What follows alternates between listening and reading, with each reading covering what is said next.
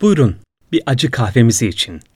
Eda Selimoğlu, Kültür Sanat Editörü. Koku hafızası, hafızanın en güçlü olanıdır. Bazı kokular hafızamızda öyle bir yer eder ki bir ömür unutulmaz, unutulmadığı gibi o ana götürür bizleri. Kimi kokuların vaadi de lezzettir. Türk kahvesi gibi. Benzersiz bir kokuyla eşsiz bir lezzet vaat eden Türk kahvesinin yolculuğuna tanıdık bir çağrıyla davet edelim sizi. Buyurun bir acı kahvemizi için. Küçük çekirdeklerinden fincana dökülene kadar içinde pek çok geleneği barındıran kahve, önce kokusuyla içimizdeki yolculuğu başlatır. Kimine geçmişi hatırlatır, kimine geleceği. En çok da yaşadığımız şimdiki zamanların keyif veren dostu, dostlukların yoldaşı, sohbetlerin ortağıdır. Yarattığı kültürle güçlü ve kesintisiz bir geleneğin temsilcisi olan Türk kahvesi 16. yüzyıldan bugüne acı günün, tatlı günün en sabırlı şahidi ola gelmiştir. Bir fincan kahvenin 40 yıl hatırı vardır sözüyle toplumsal dayanışma ve uzlaşma kültürüne kadar dokunan sosyolojik bir arka plan yaratmıştır Türk kahvesi. Etiyopya'dan başlayan yolculuk Fidan boyundaki yeşil ağaçların bir meyvesi olan kahvenin çekirdekleri önce Yasemin'e benzer çiçeklerini açar, ardından kiraz gibi meyvesini verir. Çiçekleri döküldükten sonra ağaçların dallarında çekirdekleri kalır.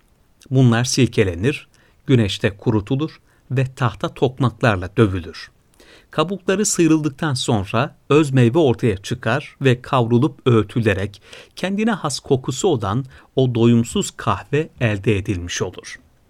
Pek çok çeşidiyle gündelik hayatımızın vazgeçilmezi kahvenin en bizden olan hali Türk kahvesinin dünyanın dört bir yanına uzanan yolculuğu Etiyopya'dan başlıyor.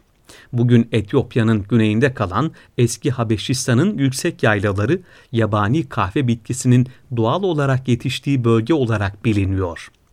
İlk kahve ağacının bulunduğu bölgenin adı Kaffa olarak adlandırılıyor. Yerli halk bu bitkinin tanelerini un haline getirip bir çeşit ekmek yapıyor ve bu besin kabile hayatının temel tüketim maddeleri arasında yer alıyordu. Bu da kahvenin bir içecek olmadan önce gıda maddesi olarak kullanıldığını gösteriyor. Keçilerin tarihi keşfi Kahvenin ortaya çıkışı ile ilgili birbirinden farklı anlatılar olsa da pek çok kaynakta çekirdeğin ilk defa keçiler tarafından keşfedildiği belirtiliyor. Rivayete göre İranlı çoban Kaldi, keçi ve deve sürülerinin garip bir ağacın meyvelerini yedikten sonra fazla canlı ve hareketli olduklarını, hatta keçilerin mehtapta dans ettiklerini görür. Durumu dervişlerini anlatır ve ünlü bir derviş olan Şazili gösterilen ağacın meyvelerini kaynatarak suyunu içer. Derviş de keçiler gibi canlanınca içecekten haberdar olanlar artar, yaygınlaşmaya başlar ve kahvenin yüzyıllar boyu sürecek yolculuğunun ilk hikayesi yazılmış olur. Kahve çekirdeği Etiyopya'dan Yemen'e geçer. Yayıldıkça bu uzak coğrafyadan başlayan yolculuk kahve Yemen'den gelir deyişiyle gerçekliğini pekiştirir. Arap Yarımadası'ndan Orta Doğu'ya bitkiyi taşıyan tacirler kaynatıp hazırlanan bu içeceğe kahva, kahva derler. Kahva kelimesi Arapçada koyu renk, karanlık anlamına gelir. 1400'lü yıllarda Yemen'de kahve bitkisinden yapılan bir içecek Sufiler arasında yaygınlık kazanır ve Arap Yarımadası'nda da kahve yetiştirilmeye başlanır.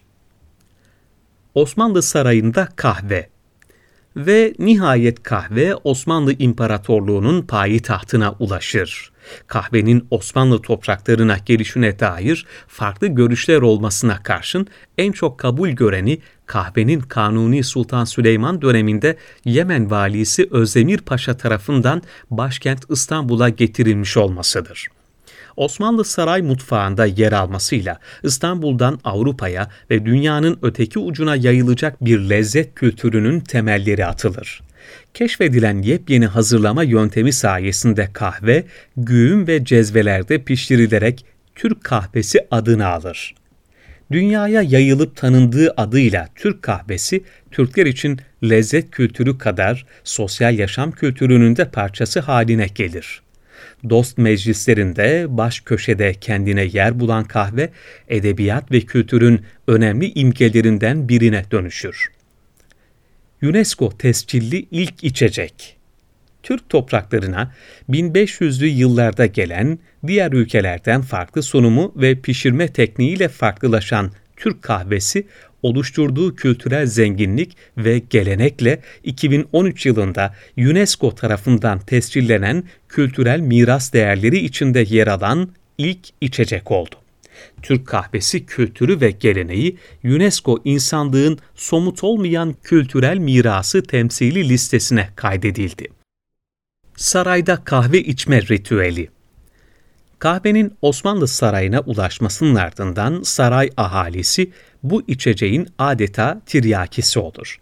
İlgi ve beğeni öylesine yüksektir ki kahveyi pişirmekle özel olarak görevlendirilen kahveci başı makamı oluşur ve artık 40 kişilik kadrolu özel kahve ustaları vardır.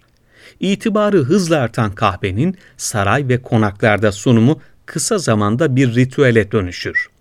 Dört kişiyle yapılan sunumlarda kahveci başı sırmalı bir havluyla en önde yer alırken, arkasında boş fincanları ve su bardağını tepside taşıyan bir kahveci, onun arkasında sol eliyle güğümü taşıyan bir başka kahveci ve en sonda boş tepsiyle diğer bir kahveci sıraya dizilerek törensi bir ikram gerçekleştirirlerdi. Şekersiz olarak demlenen kahvenin yanında bir bardak su ve lokum sunulurdu. İkram edilen su, damaktaki lezzetin kahveye karışmasını engellemek için kahveden önce içilmek üzere hazır edilirdi. Sabah yapılan kahvaltı da kahvenin altlığıydı. Türk yeme içme kültüründe kahvaltıdan sonra kahve içme geleneği oluştuğu için kahveden önce yenen anlamına gelen kahve altı bu alışkanlıktan türemiş bir ifade olarak literatürde yerini aldı.